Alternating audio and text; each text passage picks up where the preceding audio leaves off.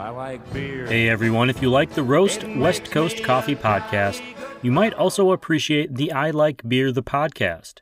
Listening to these guys is like being a fly on the wall of the pub with a few of your favorite mates having a pint. These professional beer appreciators have plenty of stories to share on everything from the mating habits of penguins to their behind-the-scenes brewery experiences. Check out the I Like Beer the podcast wherever you are listening to this show about coffee, or head to i like beer the podcast dot com.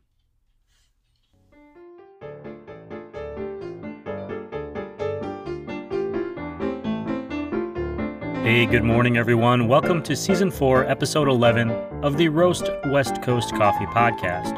I'm Ryan Wolt, and on every other episode of this show, we try to get a little bit coffee smarter. Siri Simran Khalsa, the Executive Director of Coffee at Lofty Coffee Company, returns today to follow up on last week's Developing Flavor Talk to talk about how she tastes coffee, in particular when going through the sampling and roast profiling stages. We also talk about how tasting involves our other senses, and how sometimes it can get a little bit silly. There is some overlap with previous episodes where we've covered coffee cupping, but we definitely delve into some new ground. Today, again, I'm drinking a Lofty Coffee Morning Dove blend. It was the batch brew they were offering at Lofty Coffee Roasting Works when I popped in last week. I made this one as a V sixty pour-over using a paper filter and a ratio of fifteen grams of water to one gram of coffee grind. I usually brew about twenty-two to twenty-five grams of coffee every morning, and I end up with almost the exact amount of coffee to fill my favorite coffee mug. With tasting notes of caramel, sweet lemon, and cocoa, this is an easy drinking coffee. And mine is good. It's not as good as the one I had at the shop, but I'm still enjoying the hell out of it anyway. I'm not sure if we've ever specifically noted it, but batch brews are filtered coffees made in larger quantities, or batches, that most coffee shops will offer you if you walk in and say, "I'd like a coffee, please." Batch brews are commonly made with some sort of coffee machine, but the term, while not entirely accurate, is sometimes used to indicate any coffee made in quantity, so long as it is ready for you when you walk in the door, even if that coffee was made as an oversized pour-over. Drip coffees, in which hot water is dripped over ground coffee either in a machine or as a pour-over, is another term used for the house batch brew. Whatever you're drinking today, I hope you have enough of it to last you about thirty minutes, because it is time for us to get coffee smarter on the Roast West Coast Coffee Podcast with Siri Simran Khalsa, the Executive Director of Coffee at Lofty Coffee Company.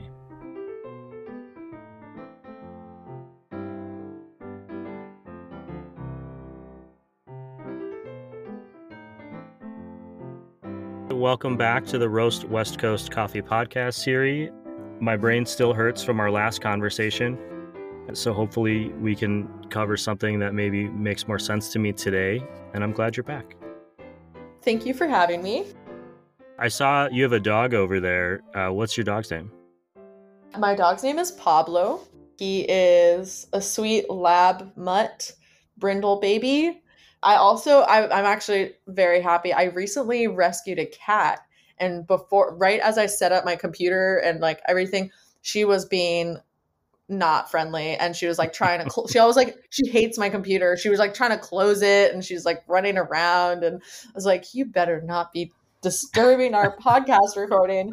Uh, but she, I think she got the message because I have no idea where she is now.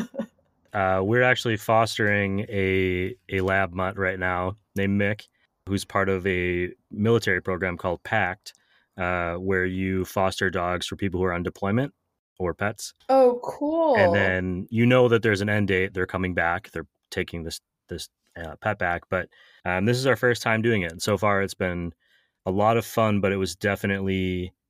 It was a lot of learning, too, because we've never had a seventy-pound dog in our apartment before. Yeah. And that's definitely different from the terrier that we used to have, uh, who was like nineteen pounds. And he also likes to join the podcast. So today, my wife is home. Uh, we're chatting on the weekend. And so she's she's taking him for a walk or something right now. But on other shows, like, he wants to be where I am so badly that he will keep bumping his head into the door to this little room that I'm in until I finally let him stick his nose in. Just let him in. Yeah. Yeah. Pablo's lying next to me right now. He's like, I guess I'll hang out. That's good. It's nice to have a dog around. It was, it's been two years since we did, and but it, I forgot how much work it is too. Yeah, it's so worth it though. He's my best friend. Yeah, he's five now, and he's just the best. He makes it pretty easy, but I think I le- I've lucked out with that. Then my question would be, is there ever a chance that Pablo will get a coffee named after him at Lofty Coffee? That'd be sweet. You know what though? And I, I hope he doesn't mind me saying it. It would probably be Buddha, who's the uh, the founder of, of Lofty. Um, his dog. He re- they recently had to put him down. Oh, and I'm sorry to hear so that. I think there would be there would be a Buddha coffee before a Pablo coffee, which is totally fine. He was the sweetest, sweetest boy. There was a time where we allowed uh, dogs in, in restaurants and bars kind of regularly, and having like the shop dog was always like a cool thing. Uh, I don't think that's allowed anymore for health code stuff. Like, it's not. I know. And that it's funny because Eric will always be like, yeah, bring Pablo to work. And I'm like, he's going to have to sit on the cold patio in the cement. Like, he'd much rather be sleeping in my bed. Like, he does not want to come to work with me. As badly as I'd love him to come to work, it's one thing if he could be in the roastery, but like just having to be outside, that's no fun. It is. It's fun for me to be outside, but yeah, I get what you're saying. Uh, last week we talked a lot about what you've learned about coffee from roasting and how you develop flavor specifically in the process. And one of the things that I took away from that was how much tasting you're doing along the way. You're pulling beans out regularly at different times. You're tasting them all and comparing them to each other to find like the ideal, the ideal roast profile that you want to make. I'm hoping you can take us through the next step of that, which is how you taste coffee. I've been told slurping is important. I'm hoping you can explain why that is.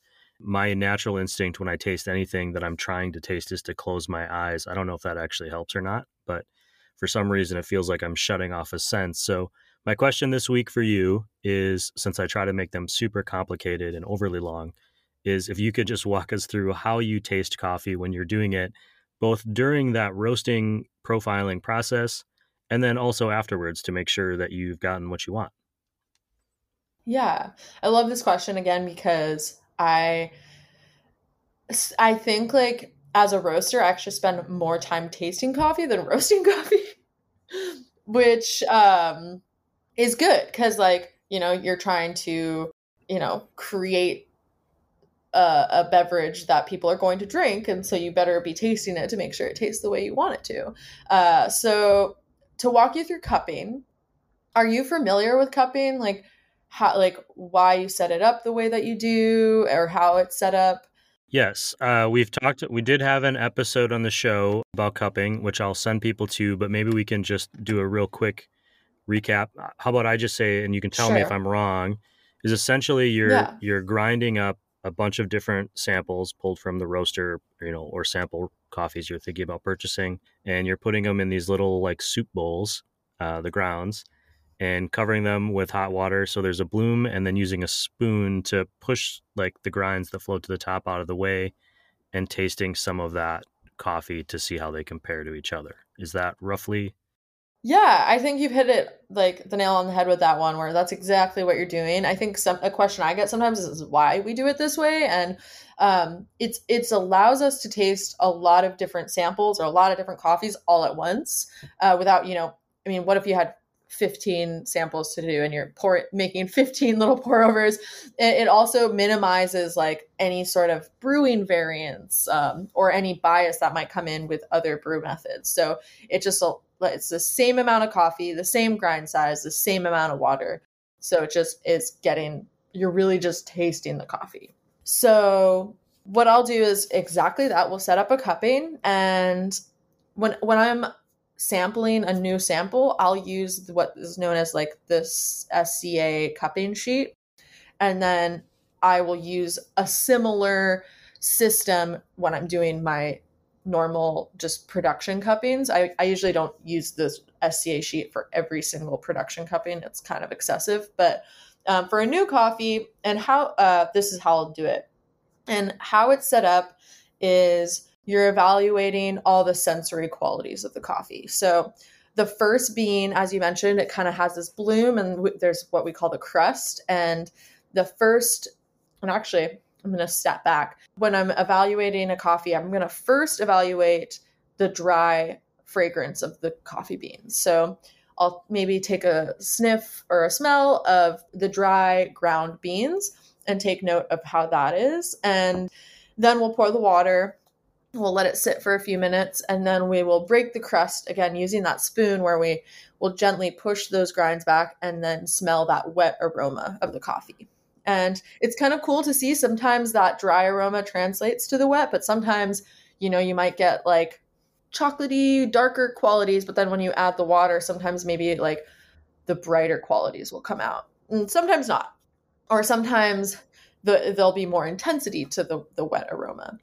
I was going to say those two senses are so connected, the smelling and the tasting. And when you taste something that doesn't taste the way it smells, which is like when you break that sentence down, doesn't make actually sense, but it really will throw your brain. You'll be like, oh, that's that something's wrong, even when it's really not. Yeah. It's just those two things, maybe the things that you smell first don't line up. And there, I'm sure there's all kinds of reasons for that, but everyone is different. I, I wanted to say, based on what you were saying just a minute ago, how much tasting you do as opposed to roasting. Sometimes it feels like it almost, and this is a, we're going to, I'm going on a real big tangent here, everyone. So I apologize. We'll get back to the topic at hand, but if you were to hire someone to replace you, for example, is it more important that they can do the, the, they have the roasting experience, or that they can naturally understand how the tasting process works? Like it almost feels like, ooh, based on that, that thing you said, and maybe we just let this sit out there to think about, but it almost feels like if you are naturally a good taster or you have been able to train your palate, that might be more important, maybe not more, but it, it, as important as actually being able to run through the software and the roasting programs and understand that process, the the mechanical side of it. If I'm being honest, I feel like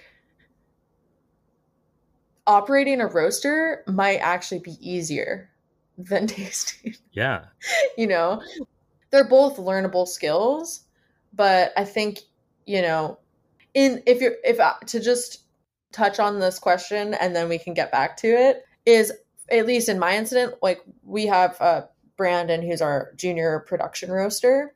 And if someone was like literally replacing my job, yeah, where he's, you know, building the skill to be a great roaster operator, uh, where, yeah, maybe then that, that other person is like more qualified in tasting co- coffee. So it definitely take, goes hand in hand. And I think they're both learnable skills, but they both have to be, maybe there's a balance there that is needed. You can't have one without the other. Mm-hmm. I'm going to look into that a little bit more. We'll come, we'll touch on that again some, someday in the future. Yeah, we can take note and have, again, I think that's a, I think it's a great topic. 'Cause like, it's kind of like if you're tasting, the next skill is then also be able to identify what is going on in the roast that is making this coffee taste this way. Mm-hmm. You know, it's almost the art versus the science, or the art versus the technical skill of it, you know, and taste yeah. is, it's like color. Like we can all agree that this thing is blue, but whether or not we're seeing the same blue depends on, yeah, you know, the person. And it's a whole, uh, we're going to break some brains if we go too far down that rabbit hole. Well, also, it's funny you say that because we're getting to talk about taste. And sometimes when I taste a coffee, I'll just like a color will just come to mind. It's not like a flavor, but like I'll be like, this tastes yellow. Like, um, and, or, and I don't know if that's just how my brain works. And obviously, that does not translate for everyone, but that's a very common thing if you're looking at my notes that you'll just see colors written places because. Um, sometimes that's just how it is. Yeah, but that makes sense to me because I'll I'll think that about about flavors of things because we do eat a lot of things that maybe don't directly, they're not real foods. Like I'm thinking about like a popsicle or something. Like this tastes like red. Yeah. Uh, yeah. But I know what that means, and I think other people know what it means because we're associating colors with foods that we have eaten. And for mm-hmm. you doing tastings, you're you're pulling tasting notes from other things that we've experienced. So yep. when we say this tastes like, if you said this tastes like blue, I would probably naturally think of blueberries, which is a common tasting note, sure. right? So that yeah. makes sense to me. So I think where we need to get back to is you're going to walk us through how you taste coffee once we've set up our cupping or we've set up our grinds to taste? Yeah, so at this point, we've already evaluated the aroma and the fragrance of the coffee. And so now we're going to taste the coffee. Typically, I'll let it cool down a little bit because, uh, first of all, you don't want to burn your tongue. But also, I, I think a lot of the the more nuanced flavors of the coffee come out as it cools. Also, sometimes when it's hot, it might just taste good. But then as it cools, maybe off tastes will come out. So making sure the coffee, you're tasting it as it cools and that the coffee still has great qualities as it cools. But the first thing that I know, and this was in your questions, is as we're tasting, we slurp. And we do this to spread the coffee across our entire palate and to also allow some air in there so that we're really tasting the coffee um, kind of across our palate. So we're getting all the qualities of our coffee, tasting all the different areas of our taste buds versus, um, and I was like, if I'm cupping with someone new, I was like, imagine a cup of coffee and you just sip it and it kind of rolls across your palate. Maybe you get some acidity in the front and maybe there's like this lingering quality on the sides of your tongue, where when you slurp it, it's all going across your tongue all at once. So you're really being able to like identify those qualities more quickly. This was one of the hardest things for me to do when I first did like my first cuppings, because I feel like in my brain, I was, I've been trained so, for so long, it's impolite to slurp. And so I, I just like, it was so hard for me. I had to really focus on this idea that I was going to and slurp.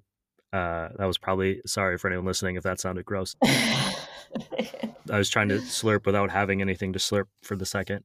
But yeah, it was, it there, there is like this mental thing of, it took me several tries to get to a point where I didn't think about the slurp as much as I thought about the flavors coming into my mouth. So I only say that. Yeah. So anyone starting this process for the first time or going to their first cupping, it's a, it's like anything that we've talked about. It, there's practice involved. Yeah. And there's, when I'm cupping with new new people, there's always a lot of giggles going around of like people slurping and they're just laughing about it because it's very silly. It's honestly very silly, but it's, it, yeah, definitely like some like of the most like skilled cuppers, like they can like, as they slurp, you hear these like crazy whistles and whatnot, but simply it's to just spread that coffee and flavor across your whole palate as well. Air, allow air in so that you're really tasting all the nuances of the coffee. But then to get more into the tasting part, usually I'll take a, my first round will just be like an overall impression of the coffee, kind of take note of like, what are the first things that come up? And then maybe I'll do a few, few more rounds and I'll get more down into the specifics. As I said, I'm using the, the cupping sheet that's provided by S C A, and there's different categories of the first. When it comes to tasting, is going to be flavor and aftertaste. So that that first time, I'll really like pinpoint what are the flavors that I'm getting and how is the overall aftertaste of this coffee. And then from there, uh, the next kind of part of the sheet is going to be acidity. And so from there, you want to evaluate the quality of the acidity, the intensity.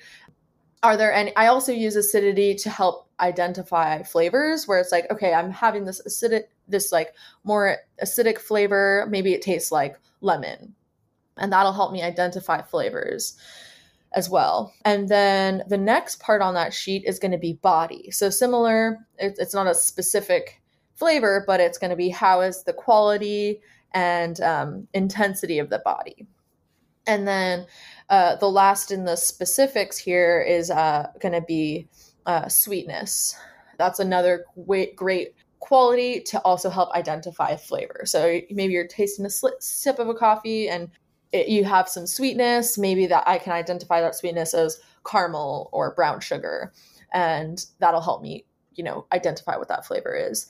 And then this is not on the cupping sheet, but this is something also when like brewing coffee, I try to identify is, in most coffees, if they're roasted well, you're going to have some sweetness, you're going to have some acidity, you're going to have some, maybe some bitter, positively bitter qualities, or or maybe negative. But um, I try to sort of identify those three things. So maybe I'm pulling an espresso and the sweetness is caramel and the acidity is uh, cherry and the bitterness is like a dark chocolate.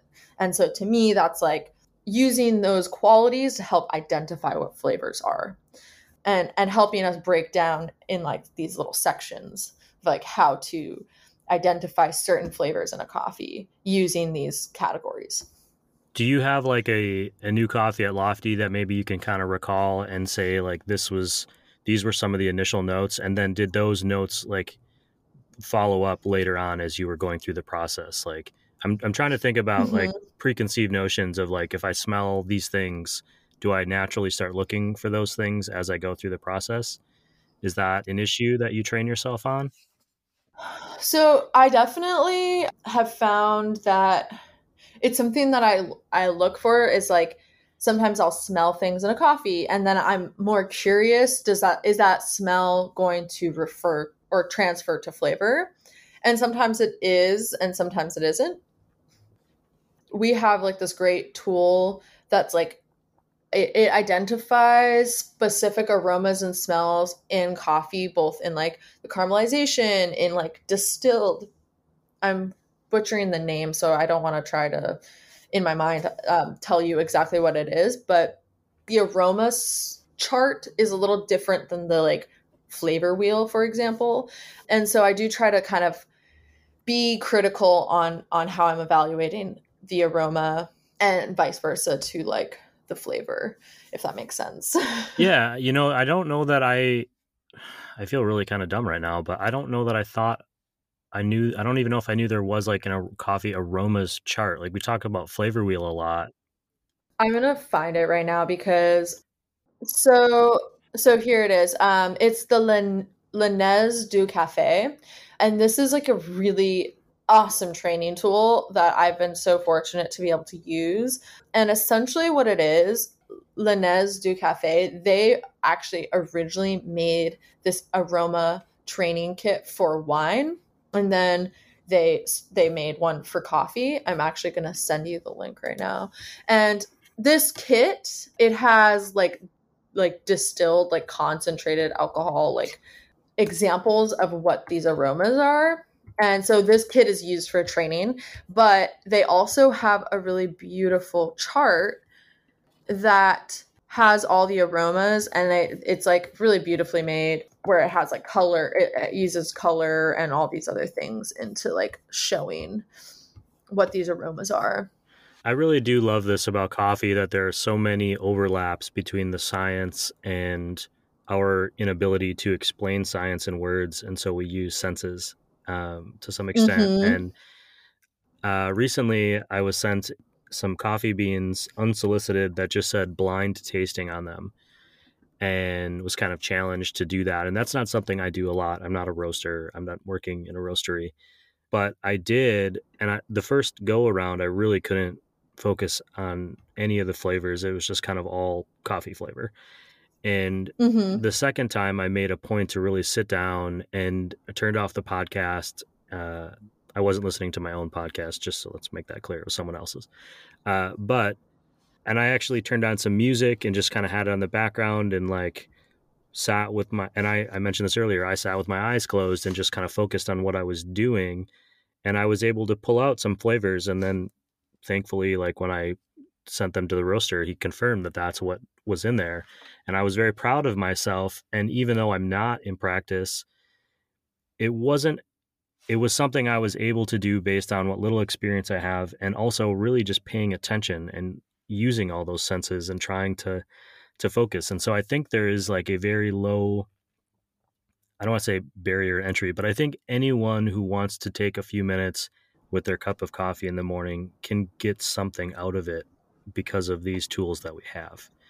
And totally. You know, taking it to that next level is where we really start, like where where a roaster like you starts getting into the science and the history and the repetition and the comparison. But for someone who's just listening to the show that really likes coffee in the morning, you can really enhance that experience by finding a few tools like a flavor wheel or this aroma uh, wheel, which I'll I'll find and try to link to.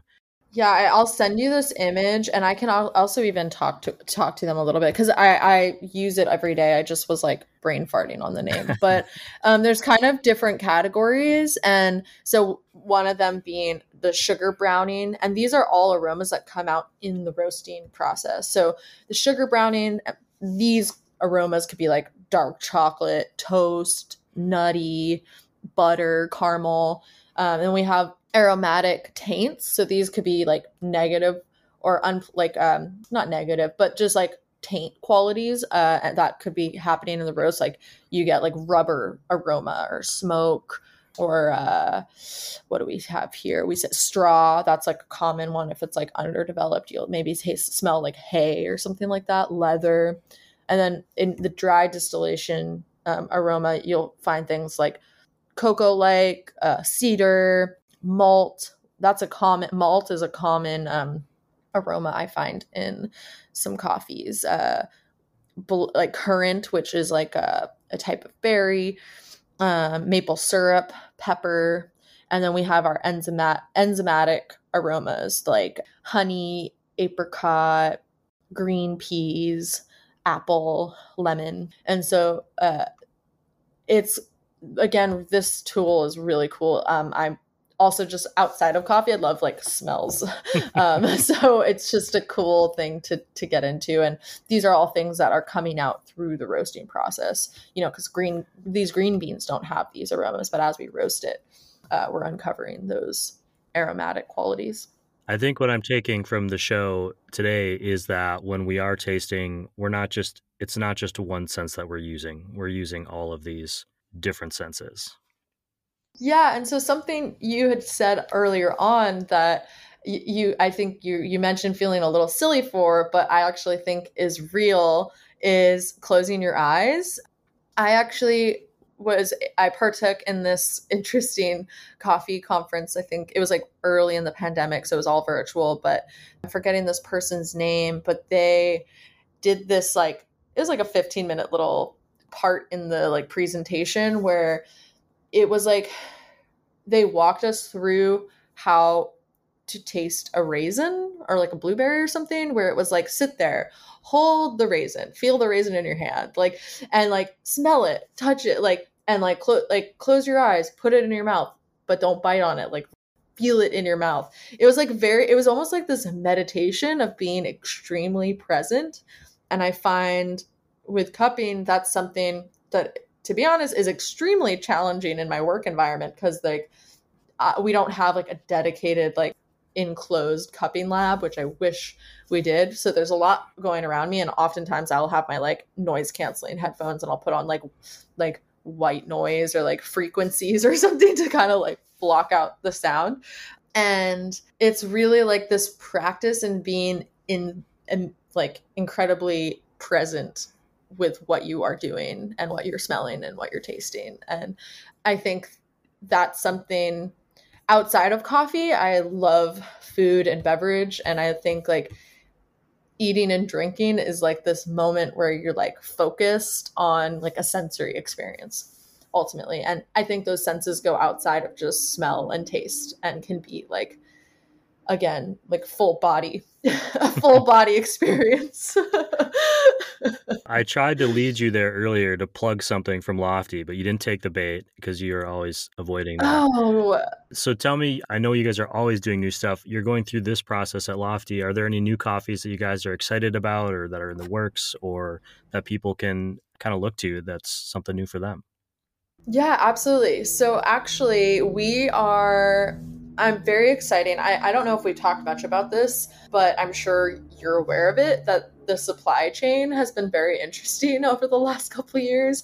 And so there's some things that have been like, we've been waiting for, and just like getting the right packaging and then getting the coffee to arrive and getting everything to line up has been challenging. But we're looking into March. We're having a full lineup of new coffees, and a goal of ours has been to offer more. For the most part, you know, we'll have a Guatemala, we'll have an Ethiopia, maybe we'll have one other, but this is going to be our most extensive single origin offering I think we've ever had. And I am so excited.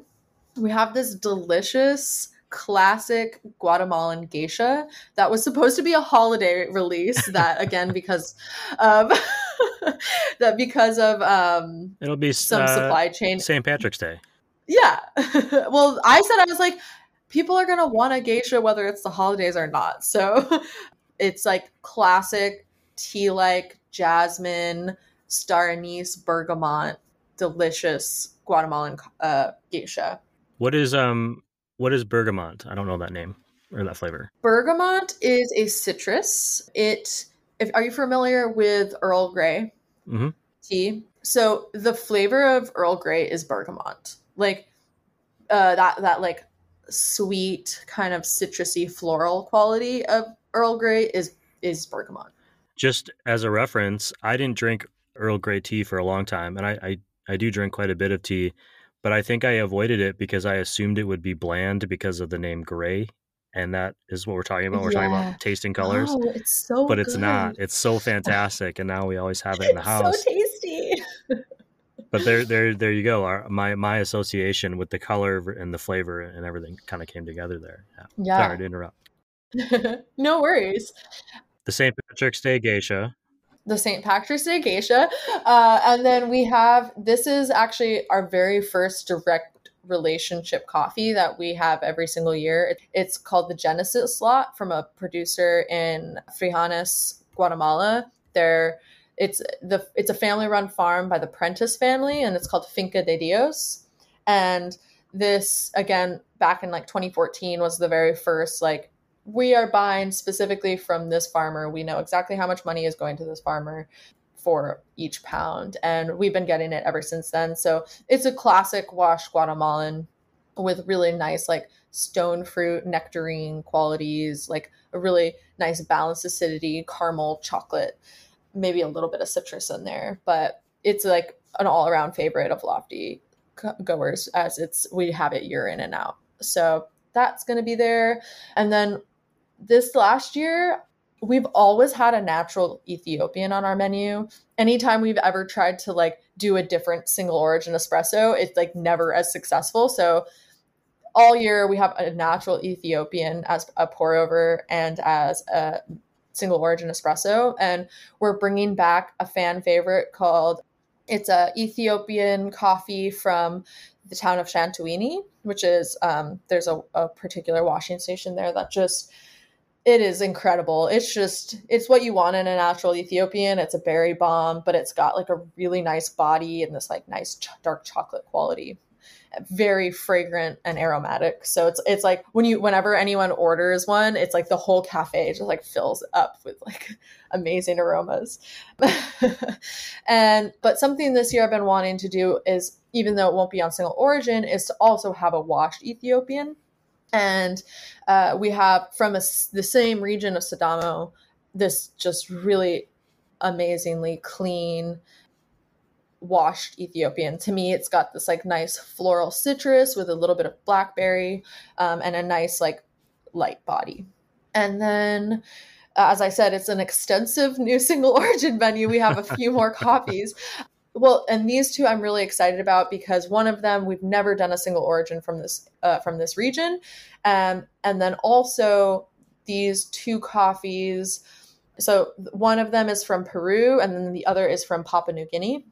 And for both of these coffees, Brandon, who's been uh, the junior production roaster at Lofty for about six months now, maybe a little more than six months, uh, I really brought him into the process of deciding which coffees we were going to buy, where we got a, a handful of samples from Peru and a handful of samples from Papua New Guinea. And we each chose one that we loved and then we bought both of those coffees. So that was a cool experience as like a trainer and leader in my building and my team to be able to bring him in to be a part of that process. Because I, I, I will say he's actually got a really, really good palate. And every time we cup, we're, we're really calibrated and he always has great feedback and notes. And so again, to bring someone who's like new into roasting into that process, I can only I can only learn from it and he can only learn from it. So those are two uh, new coffees that I'm excited to have. You just said something super interesting to me, was that you're calibrated, like you're tasting together. Like that's a whole nother level of roasting I never really thought about. Like a lot of roasters are roast on their own, or they have people that assist them, but like they're the final one. And you're actually taking both of your flavors and comparing them and finding coffees that work. It's just like another level of, of, uh, not difficulty, just like nuance. Yeah. And I mean, my hopes is that by doing that, like it also gives him more ownership in what we're doing. And it's not just like, this is what I said, and this is my profile, and you better roast it perfect. It's like, oh no, like I tasted this coffee and it tastes great. And like, I'm now can't wait for it to come in, because I had a hand and a say in like making that decision. And we're going to like, you know, roast the coffee the best we can. I think uh, roasting roasting coffee the best you can is a great way to end today. Thank you for uh, coming back to the show, and I'm excited to figure out what it is we're going to talk about next time. Thank you so much. This was a really fun conversation.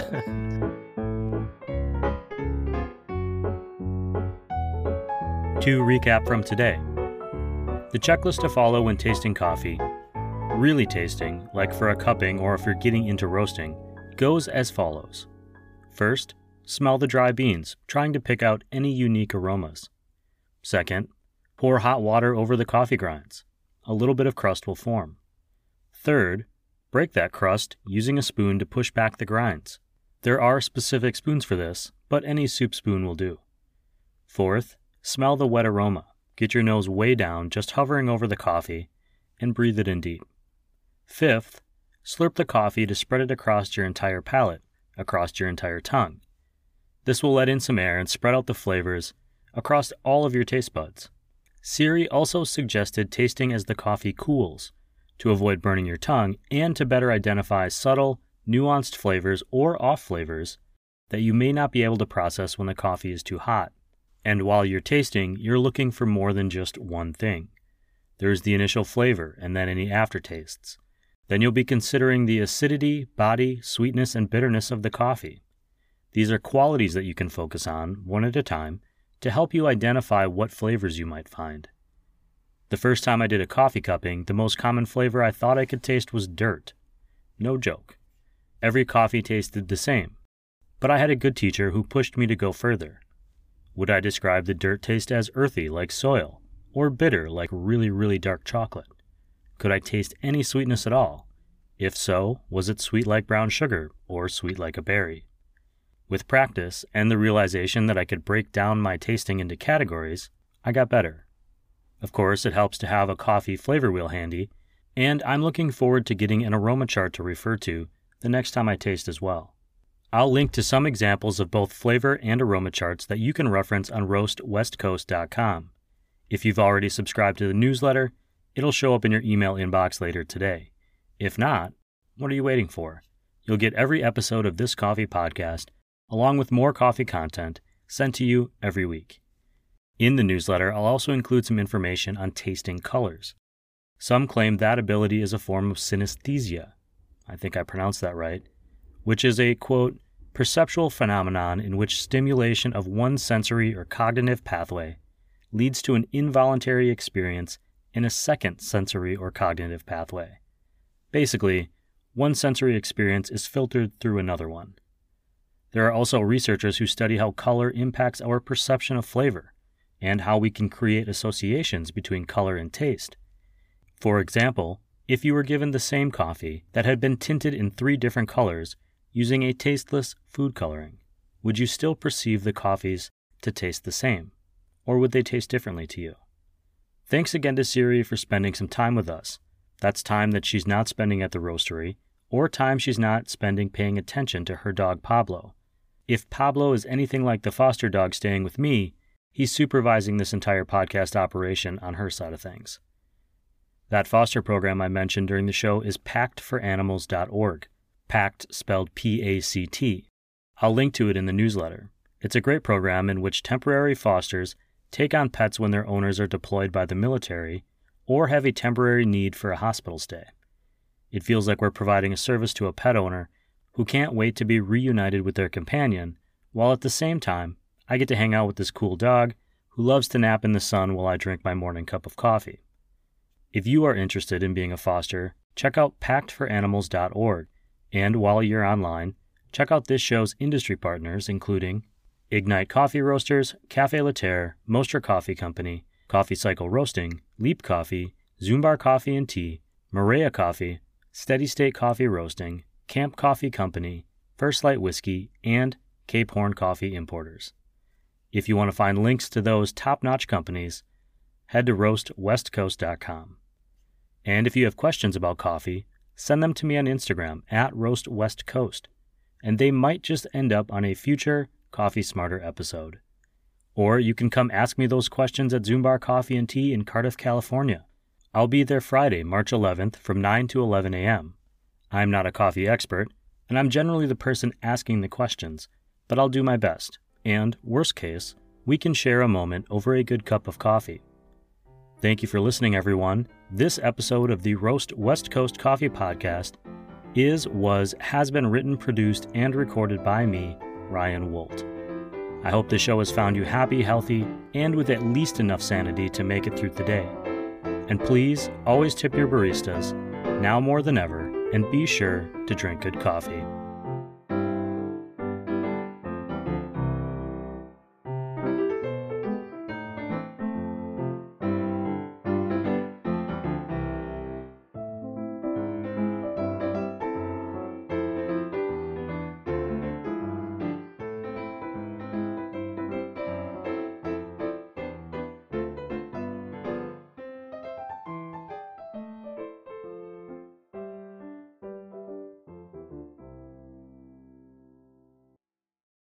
Hey there, if you liked this Coffee Smarter episode and you want more and more and more coffee content, please consider buying us a cup of coffee or signing up for a paid subscription to the Roast West Coast newsletter. That would be awesome, and with enough subscribers, we'll be able to focus on creating coffee content for you all day, every day. Subscriptions are a great way to show appreciation for this show. Just head to roast west coast dot com to subscribe or leave a tip. Thank you so much.